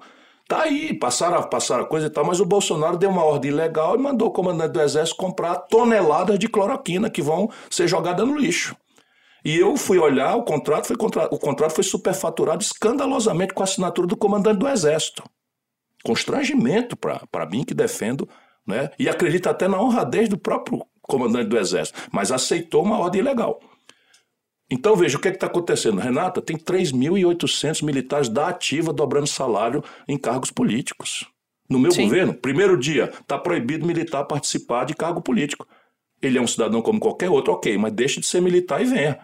Vai, vai pedir baixa, pede ir para reserva, e aí pode ser recrutado. Mas na ativa, você está em cargo político de, de, sabe, é um negócio de doido. Estão transformando o Brasil numa república de banana. Tenho várias perguntas sobre política para lhe fazer na sequência. E eu descobri uma coisinha só que talvez Fale. valha a pena a gente se aprofundar. Essa troika que ficou perto do Bolsonaro, fanatizada, é tudo frota boy. Sabe o general Silvio Frota, Sim. lá atrás, que tentou um golpe De contra o general Vaz? Esses canalhas eram todos os garotos que o Frota formou. Antes de passar para várias questões de política que eu quero, preciso fazer, eu não vou deixar de fazer a pergunta do Rafik Freire Matos. O senhor falou de propostas para várias áreas, ele quer saber de como recuperar o investimento em ciência, candidato. A meta de um país como o nosso, especialmente com o retardo extenso que está se acelerando com a velocidade que o mundo está experimentando, é de algo ao redor de 3% do PIB, por menos. E nós estamos com um investimento global não é o investimento em ciência e tecnologia, o investimento global no Brasil em, em, em, em investimento. 4 trilhões e 800 bilhões de reais o orçamento, 25 bilhões de reais é o investimento. Com o teto de gasto de 20 anos, com o status constitucional, eu vou pegar 25 bilhões, que é o pior da história, vou botar a inflação de 10, 12% em cima e isso vai me perenizar por 20 anos. Ou seja, matam o país. É isso que a gente precisa esclarecer. Ou seja, o senhor está dizendo para o Rafik que precisa inverter toda Senão, a lógica porque para qual é o teto de gasto? Eu, eu gasto em ciência e tecnologia 0,75 do PIB, mal e porcamente, sem uma organicidade, sem um planejamento, sem uma interação com a comunidade técnico-científica que otimize né, os, os investimentos eu estou fazendo coisas terríveis. a única fábrica de, de, de, microprocessador abaixo da linha do Equador é, se chama Ceitec, está lá no Rio Grande do Sul. O projeto dessa gente é fechar. Numa hora que está faltando microprocessador. É um desastre o que está acontecendo. Estão transformando nosso país no ex-nação. Não duvide disso, e é para atender interesses estrangeiros muito poderosos. Eu vou virar a página aqui, porque tem muita coisa importante que ainda quero vou tratar tentar ser senhor. mais breve nas respostas. O senhor há pouco mencionou o presidente da Câmara, Arthur Lira, e eu me lembro que o senhor já disse que pretende acabar com as chamadas emendas do relator ao orçamento, que na realidade constituem o chamado orçamento secreto, no primeiro dia do seu governo. Lembrando que no primeiro dia do seu eventual governo, o Arthur Lira ainda estará presidente presidente da Câmara e que ele eventualmente poderá continuar presidente da Câmara por mais dois anos se ele conseguir. Como é que o senhor vai fazer para conciliar essas duas coisas? Acabar com o orçamento secreto e, eventualmente, encontrar no comando do Congresso, na cúpula do Congresso, as mesmas pessoas que estão lá hoje. Como é que eu vou fazer para esta e para todas as outras questões? Como é que eu vou mudar o modelo de financiamento, o modelo tributário, o modelo previdenciário e tal? Essa é uma grande questão. É um gesto e quatro providências. Primeiro gesto, eu abro mão da minha reeleição em troca da reforma do país. Pouca gente percebe quanto deletério, quanto destrutivo foi da vida republicana. No Twitter, um, um, um acompanhante nosso aqui, eh, integrante do público, lhe perguntou se o senhor, ao acabar com a reeleição, pleitearia um mandato maior. Não, não quero pleitear um mandato maior nem coisa nenhuma, porque o que nós precisamos fazer é o que nós temos tentado fazer no Ceará. Eu apresento o Ceará, que é um estado muito pobre, mas é só para credibilizar Sabe, porque as pessoas perderam a confiança no Brasil. Se um Estado pobre como o Ceará tem iniciativas concretas, objetivas, expandimos por três vezes a polícia, com todas as deformações, expandimos por três vezes. Expandimos a saúde, expandimos a educação de forma absolutamente extraordinária. Ora, esse país tem tudo na mão para resolver. Então, voltando. Primeiro gesto, eu abro mão da reeleição e não tenho medo de CPI, porque, como diz o Gael, meu filhote, eu se garanto. Eu não tenho rabo de palha, não preciso fazer acordo com ninguém, porque não tenho filho ladrão, como Lula, como Bolsonaro. Eu não tenho que proteger nada, nem amigo ladrão, não tenho que proteger coisa nenhuma. Então, abro mão da reeleição e não tenho medo de CPI. Vou propor, enchendo o saco dos jornalistas e dos telespectadores e dos internautas, enchendo o saco. A cada pergunta, uma proposta e tal, quanto é que custa, como é que faz, fira os interesses que tem que ferir. Se eu escapo, escapo eu e a ideia. Isso diminui muito a distância entre um presidente que quer reformar e um Congresso que é atomizado e, e, e parte pequena podre e uma parte grande municipalista. Não é, não é um problema assim tão grave. Eu já fui deputado federal mais votado do Brasil, é só apresentando o meu currículo aqui do LinkedIn. Então, com essa questão, propor para fazer o quê? Uma cumplicidade com o povo. Segundo, usar os seis primeiros meses para reforma. Vai ser uma reforma só, um pacote inteiro, onde vai estar ali tudo junto, empacotado numa reconstitucionalização do Brasil para acabar essa barafunda institucional em que nós estamos navegando hoje. O Supremo fazendo política, Congresso é, executando orçamento, o Executivo sendo testa de ferro de ladrão, sabe? Isso, isso vai matar o Brasil. E eu só quero isso se for para mudar. Propor, propor nos seis primeiros meses e agora acertar uma negociação geral fazer um grande pacto de governadores e prefeitos, dando em troca para eles a libertação fiscal. Por exemplo, o Rio Grande do Sul acabou de assinar o regime de coisa, está morto. Minas está morta. São Paulo está morto. Né? Rio de Janeiro virou um narco-estado um narco no Brasil. É, nós estamos adiando a constatação, mas esse, esse itinerário de degradação já conquistou um dos estados mais importantes do Brasil. A política do Rio de Janeiro pertence aos ladrões, às facções e ao narcotráfico. Então, pronto. Fim, Permaneceu a, o impasse, plebiscito popular que o senhor precisa aprovar com 30% maioria de uma simples. das casas. Não, maioria simples. Maioria em simples. uma das casas. É, mas na reforma vai ser 30%, permitindo ao Congresso, ao Executivo e ao Judiciário pedir esse plebiscito. Deixa eu lhe dizer uma coisa, o senhor não vai acreditar, mas uma hora da nossa entrevista de uma hora e meia já se foi, eu oh. cheia de pergunta para fazer para o senhor. Uhum. É, eu vou aproveitar que o senhor acabou... Me chama de volta, o Lula não quer vir, eu pego o horário eu, dele. Eu, o senhor acabou de falar do ex-presidente Lula, quem nos acompanhou até aqui deve ter percebido que o senhor é muito crítico do presidente Bolsonaro, mas também critica muita, muito duramente o ex-presidente Lula, como o senhor já esteve com ele de várias maneiras, foi ministro dele, o seu grupo no Ceará é, esteve aliado ao PT durante muito tempo. Eu acho que é importante a gente entender melhor o histórico dessa relação sua com o Lula e com o PT. O senhor mesmo já disse que é um histórico que evoluiu bastante com o tempo.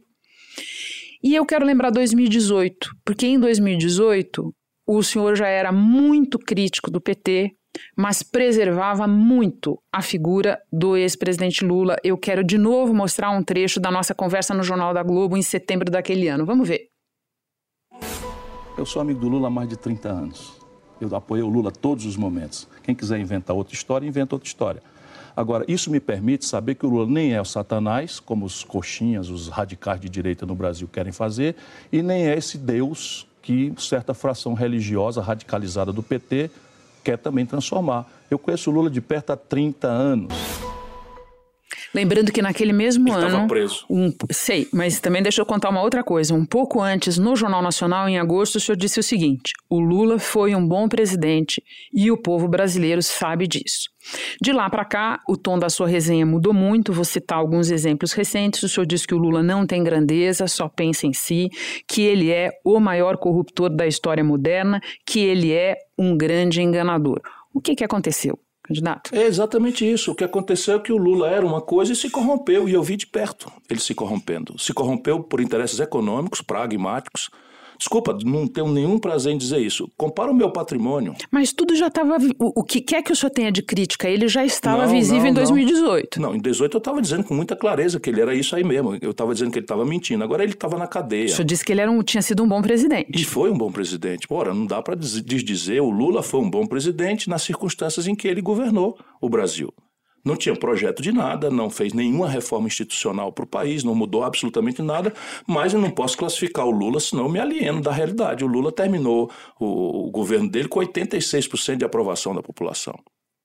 Então, que ele foi um bom presidente, está de bom tamanho. Qual é a minha crítica? A minha crítica é basicamente o seguinte: o Lula, de um tempo para cá, se corrompeu organicamente. Sabe, não dá para fazer de conta que ele não se corrompeu organicamente. O patrimônio pessoal do Lula não se explica. O Lula hoje está agarrado com Gedel Vieira Lima, aquele dos 51 milhões na, na Bahia. de dinheiro na Bahia. Hoje está agarrado com Eunício Oliveira, um bilhão de reais de contrato sem licitação na Petrobras. Hoje está com Renan Calheiros, toda a esculhambação da Transpetro. Percebe? Não mudou nada. Pelo contrário, ele hoje está seguro de que o crime compensa.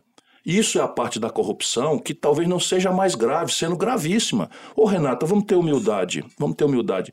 Por que, que o povo de São Paulo, do Rio, de Minas, do Rio Grande do Sul, gente tão qualificada, tão querida, tão respeitável, deu quase 70% de votos ao Bolsonaro? Em 2018. Em 2018. Será que foi porque o Bolsonaro tinha uma obra extraordinária? Não, o Bolsonaro vinha de ser um deputado do baixo clero, um picareta que roubava dinheiro da gasolina do gabinete, roubava dinheiro de funcionário fantasma. Foi pela proposta encantadora? O Bolsonaro tinha alguma resposta para a educação, para a saúde, para a economia? Não, também não tinha essa proposta. Fala aí com o posto Ipiranga. O que, que aconteceu? Ora, eu tenho humildade para saber. Aquela mesma percepção que o povo tinha, como eu tinha lá para trás, é que naquela data o Lula era o responsável pela maior crise econômica da nossa história. Desculpa, quem botou a Dilma na linha de sucessão? Quem não conchava o que hoje está se repetindo igualzinho com o Alckmin, botou Michel Temer na linha de sucessão. Nós vamos falar do, da, da, do acordo Lula-Alckmin, mas eu quero dar um fast forward de 2018 para cá. O senhor tem dito, com todas as letras, que acha que o Bolsonaro tentará dar um golpe se, se perder a eleição no segundo turno. O senhor mesmo tem dito isso, outras pessoas têm essa impressão, e eu lhe pergunto: se isso acontecer, o que o senhor faz e o que o PDT faz? Eu não acho que o Bolsonaro esperará o segundo turno para isso. Isso é um delírio, não é dos petistas. Se o Bolsonaro acumular no delírio que ele tem na cabeça dele, eu sempre antecedo a minha, o meu palpite de que ele vai tentar alguma coisa e a, a estabeleço como um delírio, porque isso não vai acontecer. Por quê? Porque o Bolsonaro não vai tentar? Não, ele vai tentar acumular forças, vai tentar visualizar o cenário. Ele tem muita gente dando corda nesses, nessa, nessa trempe fascistoide que está ao lado dele, de militares, etc, etc, de pijama, naturalmente. Mas ele não tem a base nem na sociedade, não há um grupo de imprensa, ao contrário de 64, que estavam todos com o golpe, não há uma comunidade internacional minimamente relevante na comunidade europeia, na China, que é a nossa maior compradora, nos Estados Unidos, que é o segundo maior comprador do Brasil, que suportem um golpe. Então a condição objetiva interna e externa inviabiliza o delírio que o Bolsonaro tem na cabeça. O que, é que eu vou fazer? Eu vou resistir. Como? Na proporção que for necessária. Percebe? Na proporção que for necessária. A minha grande ferramenta é a minha palavra, a minha autoridade moral. Mas se for necessário, eu também desço na periferia e organizo a rapaziada. Deixa eu aproveitar que o senhor mencionou a aliança Lula-Alckmin para trazer o seguinte assunto. Essa é uma eleição em tudo diferente, num país que o senhor mesmo admitiu está muito diferente. Nós temos visto aproximações para acúmulo de força política mesmo, a mais é, emblemática dessa é entre Lula e Alckmin, lembrando do que foram PT e PSDB no passado. Mas há outras. Nesse exato momento em que a gente conversa, por exemplo, o candidato Marcelo Freixo, no Rio, está é, em negociação com o ex-prefeito César Maia é, para formar uma aliança. Quem conhece a política do Rio de Janeiro sabe que isso significa uma, enfim, uma, um movimento de placas tectônicas parecido com esse da campanha nacional. E o senhor tentou movimentos nessa campanha. Eu gostaria de lembrar alguns deles aqui. O senhor tentou um movimento de aproximação com a Marina Silva, que é uma pessoa com quem o senhor tem identificação numa série de pontos. O senhor chegou a dizer que a Marina Silva teria o lugar que ela quisesse na sua campanha. Ela está num franco processo de reaproximação com o PT do qual ela foi integrante, mas senhor tentou outros arranjos mais heterodoxos, digamos. O senhor tentou entendimento com o Luciano Bivar, do Hoje União Brasil, ex-PSL, que é um político que não tem nada a ver com a sua trajetória, para dizer o mínimo. O senhor tentou é, conversas com Gilberto Kassab, do PSD, que acabou ficando na dele, não lançando candidato e tal. Só chegou até, inclusive, tentar uma aproximação com Simone Tebet, que acabou sendo lançada pré-candidata pelo MDB. Ou seja, o senhor tentou, o senhor tentou fazer aproximações é, que outros tentaram. Mas no seu caso não deu certo e o senhor irá, como em 2018, é, com o PDT, o seu partido. A que o senhor atribui essa situação de isolamento? As minhas ideias é? e a indigência dos números da pesquisa, que, se não são um filme, são um retrato, acabam provocando uma coisa muito poderosa na cabeça dos políticos que se movimentam por esse tipo de conveniência. Então, deixa eu só explicar para você. Eu tenho um livro, né? esse livro é um documento em que eu procuro explicitar o diagnóstico, o que está acontecendo com o Brasil, procuro propor com clareza o que, é que pode ser feito para consertar as coisas do Brasil, indico a fonte do dinheiro, quais são os conflitos políticos necessários para sistematizar o alcance dessa mudança, dessa coisa. E ele também tem um capítulo sobre o arranjo institucional e a base social para que esse projeto seja viável. Então eu, ao contrário do Lula e do PT, nunca abominei o centro e o centro-direita. Nunca. Você dizer é muito diferente de mim? Sim, muito diferente de mim. Mas eu, ao contrário do Lula e do PT, nunca. Vá ver se você acha nos arquivos da minha extensa vida pública alguma, alguma declaração desairosa, desonrosa, chamando o Alckmin de ladrão. Alckmin, ladrão de merenda, né? assassino de Pinheirinho, né, Boulos? Assassino de Pinheirinho e tal. Você não vai encontrar isso. Olha que eu sou duro. Vê se acha com o Bivar, vê se acha com, com, com, com, com o Kassab. Pelo contrário, o, o, o Kassab é meu amigo antigo. Gosto dele, tem muito, é, você diz, é muito diferente, muito diferente. Mas aqui eu digo que para mudar o Brasil nós precisamos articular uma ampla, amplíssima aliança de centro à esquerda. E dou concretude a o que é que isso significa. Portanto, para dar coerência a isso, eu estou tentando. Eu não desertei ainda da tentativa, porque eu sou um brasileiro e não desisto nunca. Eu já tentei ser presidente do Brasil três vezes, essa é a quarta. E eu não perdi nem um pouco a paixão, o amor. Você está vendo meu olho aqui, meu entusiasmo e tal. Eu já podia botar a viola no saco. Vai te aquietar. O cara vem lá do Ceará, cheio de estigma de Nordeste, de, de temperamental, porque fala de um jeito que não sei o que e tal. Estou aqui tranquilo, no, no alto dos meus 64 anos, mais comovidamente entusiasmado do que nunca. Porque se antes eu queria, agora eu, eu preciso oferecer ao povo brasileiro uma alternativa à destruição do Brasil. E um voto dado a mim, Renata, vai botar os dois para fora. Sabe? Você vota num e tira dois, manda os dois pastar lá fora, porque os dois são diferentes, mas rep representam o mesmo modelo econômico. E eu estou propondo aliança para viabilizar um novo modelo econômico. O, o, o, Bivar foi honesto comigo, como o Kassab tem sempre sido honesto comigo. O Bivar disse, disse em público, disse, olha, o problema do Ciro não é problema de pesquisa, o problema do Ciro é o que ele pensa sobre a economia. O, o, o Kassab, outro dia, fui almoçar com ele, a convite dele, quer dizer, fui visitá-lo na casa dele, e tal, me diz assim, como é essas tuas ideias na economia? É, tem alguma transição? Tem, rapaz. Eu, eu disse para o Bivar, digo para você, qual é a ideia que eu estou defendendo que não é justa? E, e me dê outra para botar no lugar. O Brasil é um de dois países do mundo que não cobra imposto sobre lucros e dividendos empresariais, só o Brasil e a Estônia. Eu já fui ministro da Fazenda e cobrei. Isso arrecada 70 bi e acaba com, com o déficit primário brasileiro. Ou eu boto todas as crianças brasileiras da periferia numa creche em tempo integral, sabe?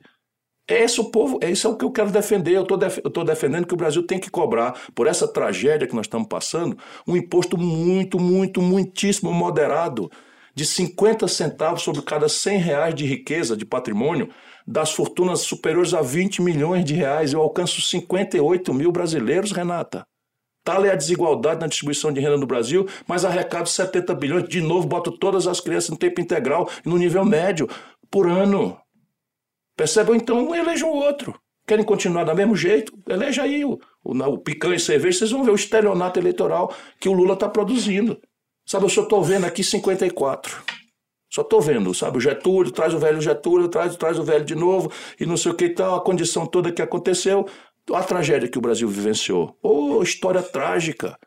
Candidato, no ano de 2022 não tem como deixar de perguntar o que eu vou perguntar agora para nenhum dos postulantes. Não será uhum. só para o senhor. Se o senhor não estiver no segundo turno, o senhor faz o quê? Eu estarei no segundo turno. E se não estiver? Eu estarei.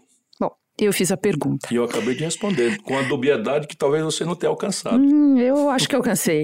Mas vamos lá. Eu disse por isso que eu disse que eu é, acho. O senhor mencionou colocar a viola no saco, descansar e tal. E daí eu lhe pergunto também sobre isso. Seja qual for o desfecho da campanha neste ano, haverá, poderá haver uma quinta campanha de Ciro Gomes à presidência não. da República? Se eu for reeleito, quer dizer, se eu for eleito, eu não quero a reeleição. Vou trocar a reeleição, a minha, vou começar a dar no meu exemplo, em troca da reforma que o país precisa. Eu sou um cara meio estranho mesmo. Eu, quando fui eleito com 32 anos, eu morava numa casa alugada, numa, numa esquina lá no, num bairro de classe média pobre de Fortaleza. Fiquei morando lá, não fui morar no palácio. Depois eu, porque fui muito precoce, ex-governador, ex-prefeito, ex-deputado, muito cedo e tal, implementei o direito a três aposentadorias que me dariam 86 mil reais por mês. Renunciei, nunca aceitei receber porque considero imorais. Eu sou assim. Candidato, dá para fazer mais uma pergunta é, de público. Eu não quero deixar de perder essa, de, não quero deixar de aproveitar essa oportunidade. É da Bruna Sequinato. Vai um pouco na linha do que eu já lhe perguntei, mas eu acho que dá a medida do quanto isso é importante para as pessoas. O que fazer no day after com um Congresso tão empoderado e dominado pelo Centrão? Restaurar a autoridade da presidência da República. Primeiro, fazer uma campanha plebiscitária sobre propostas concretas, como eu tentei mais uma vez, graças à qualidade da jornalista Renata Lopretti, né, fazer de novo. Encher o saco, propor e tal, detalhes. Eu estou cheio de ideias, mas cheio. Não são minhas, são 600 sábios que me ajudam a pensar. Ainda agora estou indo conversar com o pessoal do Fórum Brasileiro de Segurança Pública. Fico lá três, quatro, cinco horas estudando o que é que nós vamos fazer, quais são as melhores ideias e tal. E eu estou cheio de, de propostas com detalhes e comovidamente seguro de que é possível fazer. Então, propor. Se eu proponho, o povo vai eleger a mim e provavelmente vai eleger uma extensa bancada afinada comigo. Essa é a, é a premissa do raciocínio. Entretanto, remanescendo aqueles que remanecerem, eu vou tratar daquele jeito que eu falei. Eu não vou fazer negociata por reeleição, porque abro mão da reeleição. Eu não tenho medo de CPI porque não tenho rabo preso, nem tenho filho ladrão misturado em corrupção para ficar fazendo homenagem à picareta com medo de CPI. Eu não tenho esse medo porque, enfim, me garanto. Terceiro, eu vou propor aquilo que eu prometi na campanha nos seis primeiros meses. Depois eu vou propor uma grande mediação trazendo os governadores e prefeitos que são muito fortes em relação aos deputados. Hoje o que, é que acontece? Acabou a eleição, os deputados vão para Brasília, são presas dos lobbies do grupo de pressão e os governadores e prefeitos voltam para casa. Então eu vou fazer o oposto, vou trazer porque nessa grande reforma eu vou restaurar a capacidade do Rio Grande do Sul, de São Paulo, de Minas Gerais e de 23 estados que estão quebrados e vou premiar os estados que, como o Ceará, faz 30 anos não falam em atraso de, de, de pagamento, não tem nenhuma crise fiscal. Eu, governador, fui ao mercado, paguei 100% da dívida do Ceará, com 20 anos de antecedência no vencimento. Eu sou mesmo diferente. Eu, agora estou tendo coragem de dizer, porque antes até a minha timidez não deixava eu fazer, mas estou mostrando para o mercado quem é que pode dizer isso? Sabe o que é a dívida que quebrou o Banespa de São Paulo? A do Ceará eu fui ao mercado e comprei com 15, 20 anos de antecedência no vencimento e por causa disso consegui um deságio de 34%. E o Ceará hoje não fala em atraso de funcionário há 30 anos. Por falar em ter ou não ter rabo preso, vou resgatar uma pergunta que eu achava que não, não daria tempo, mas vai dar. O senhor tem dito que, se eleito, quando chegar a hora de escolher um novo Procurador-Geral da República, não escolherá ou não se pautará pela lista tríplice da eleição interna da categoria.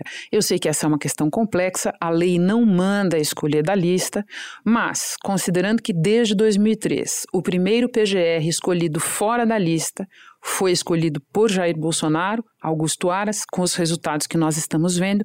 Eu acho que vale o senhor explicar o seu argumento para escolher fora da lista. Veja, eu vou buscar aquele que entre os titulados formalmente tenha aquilo que a Constituição pede, sabe? Notório saber jurídico, reputação ilibada, e capacidade de representar um Ministério Público que eu sonhei e ajudei a construir e que está sendo desmoralizado pelos abusos de omissão, como no caso do Aras, ou porque embaixo você não tem ideia do Brasil profundo, que eu conheço, eu tive agora em reunião de prefeitos, um garoto do Ministério Público cheio da melhor intenção, mas sem voto, chega humilhando os prefeitos por aí afora.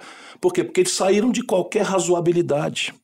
Então, é preciso restaurar isso, é preciso restaurar isso. Enquanto o Conselho Nacional de Justiça tem, ainda que menos do que devia, punição a juízes, não se tem notícia de uma punição severa do Conselho Nacional do, do, do, Ministério Público, porque a exacerbação corporativista acabou, e eu avisei cem vezes eu ajudei o desenho de um Ministério Público autônomo e tal, lá atrás, no debate constituinte, porque eu sou do, eu sou do direito, eu sou profissional do direito, e é preciso reforçar, porque a defesa dos interesses difusos, do patrimônio histórico, do meio ambiente, percebe? Precisa de um órgão que não seja subordinado. Mas olha, não pode comparar o Bolsonaro, porque o Bolsonaro nomeia para o Supremo, imitando o Lula, amigo do peito. Tema correlato. Em 2018, o senhor dizia que executar pena de prisão a partir de decisão de segunda instância era algo alheio ao direito, estranho ao direito. Do Brasil, sim. Muito bem, agora o senhor reformou, pelo que eu entendo um pouco o seu entendimento, então, o senhor está propondo reduzir o número de graus de jurisdição para crime comum para que a pena passe a ser é, cumprida na segunda instância, é isso? É a mesma opinião, Renata. De novo, a minha opinião. Mas com outro formato. Não, não é a mesma opinião, porque é o seguinte: o que, que acontecia naquela data? A Constituição brasileira, e só a brasileira, ninguém faz isso no mundo, dá quatro graus de jurisdição, quatro recursos para crime comum. O mundo inteiro morre em dois. E o que, que faz o Supremo Tribunal Federal brasileiro? Com uma Constituição que garante quatro, um belo dia diz que dois está valendo. Isso é uma aberração, foi contra o que eu me insurgi. Então, o que, é que nós precisamos fazer? Isso é que eu vou propor. Tem um pacotaço aí de reformulação da, da, da, legislação brasileira do enfrentamento à corrupção. Eu vou acabar com os dois graus de jurisdição e vão ficar só dois graus de quarto grau de jurisdição e vão ficar só dois.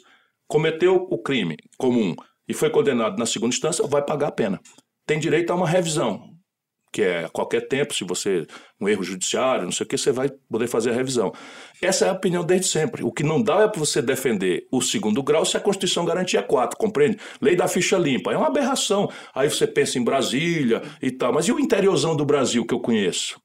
Então os vereadores se juntam ali por um oportunismo qualquer, caça o prefeito, o prefeito perde os direitos políticos quando tem três graus de jurisdição para se defender ainda. O senhor mencionou o Supremo Tribunal Federal sob ataque constante do presidente da República, assim como a instância máxima da Justiça Eleitoral, o TSE. Qual é o seu entendimento sobre isso? Nós precisamos pedagógica e humildemente lecionar para o povo que no Estado de Direito Democrático, a baderna só será substituída por uma, uma, um respeito primicial, ou seja, por definição, e o velho Rui botava o seu charme em cima, é ao Supremo Tribunal Federal que cabe a última palavra. Dizia o velho Rui, é ao Supremo Tribunal Federal que cabe o direito de errar por último.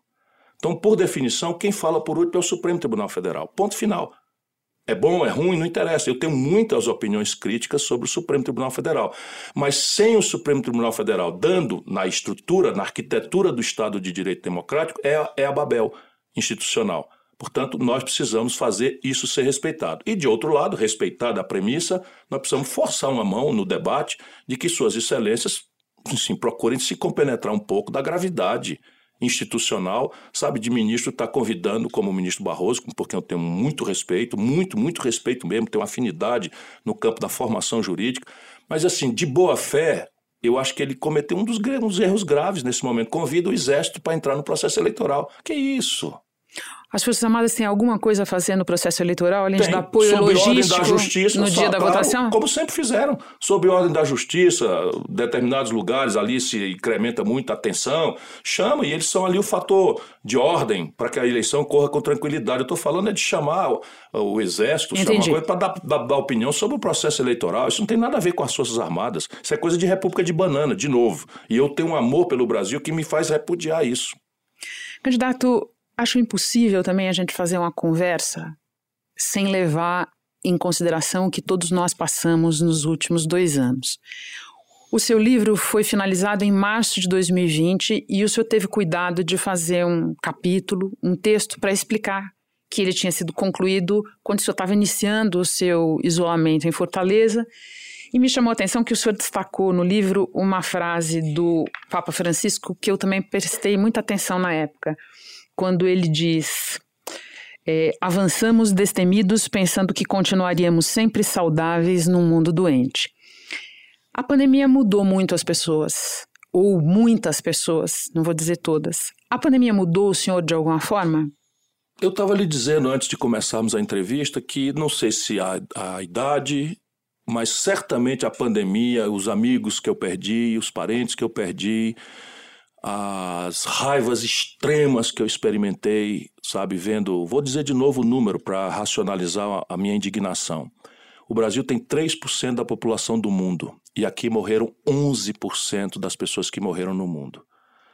E esse crime foi cometido pelo senhor Jair Messias Bolsonaro e por todos os canalhas que o cercam ministros da saúde, bandidos, sabe? Nós tomamos notícia de roubalheira na vacina e a gente precisa ter isso como memória, porque o que lasca o Brasil, vou usar uma expressão nordestina aqui, o que lasca o Brasil é a impunidade. E se eu um dia tiver a honra de servir a esse país, isso vai acabar. Os responsáveis por essa tragédia no Brasil vão pagar, na proporção exata, assegurado seu amplo direito à defesa, a sua presunção de inocência, vão pagar sabe? São 668 mil pessoas que morreram. Perdi o meu melhor amigo de infância. Isso me deu uma amargura, Renata, tão grande. Eu, porque eu, no dia que, que eu vi uma notícia, ali nos primeiros dias da pandemia, que na Itália estavam se recolhendo corpos nas ruas, lembra? Caminhões do Sim. exército. Eu fiz uma carta para o Bolsonaro, dizendo para ele: olha, vem por aí, a gente não sabia o que era, vem por aí uma tragédia muito grande. Eu não me sinto bem, como brasileiro, de ficar ali movimentando a oposição. Eu quero anunciar unilateralmente que eu vou né, suspender minhas críticas e dou aqui uma sequência de sugestões ao redor das quais o senhor pode e deve contar com a minha colaboração. Se você disser, eu fizer assim para examinar, ele fez tudo o oposto do que estava lá. Nós temos um canalha na presidência da República. Que coisa dura de dizer, mas nós temos um canalha na presidência da República. Candidato, eu queria agradecer demais a sua presença, a oportunidade de conversar, de entender melhor as suas propostas. Termina aqui a primeira entrevista da série especial do G1 com pré-candidatos à presidência, a nossa contribuição para o debate de propostas e ideias, sempre com o objetivo de municiar o eleitor com informações de qualidade. Na próxima segunda-feira, 20 de junho, eu recebo Simone Tebet, do MDB. No dia 11 de julho, uma segunda-feira também, será a vez de André Janones, do Avante. A íntegra da conversa com Ciro Gomes ficará disponível no G1, no Globoplay ou na sua plataforma de áudio preferida. Por fim, os créditos devidos à equipe bravíssima com a qual eu tenho a sorte de trabalhar. A coordenação executiva da série é de Mônica Mariotti e Ricardo Galo. Galo, assim como Arthur Stabile e Rafael Martins, trabalharam na pesquisa com Isabel Seta, coordenadora de conteúdo das entrevistas. A finalização é da dupla Luiz Felipe Silva e Thiago Kazuroski. Na coordenação de vídeo, Mariana Mendicelli. E na direção de imagem, Giacomo Vócio. A editora-chefe do G1 é Cláudia Kreuter e o diretor Renato Franzini. Na direção de jornalismo da Globo, Ricardo Vilela. Diretor responsável, Ali Camel. Eu sou Renata Loprete e fico por aqui. Até o próximo assunto.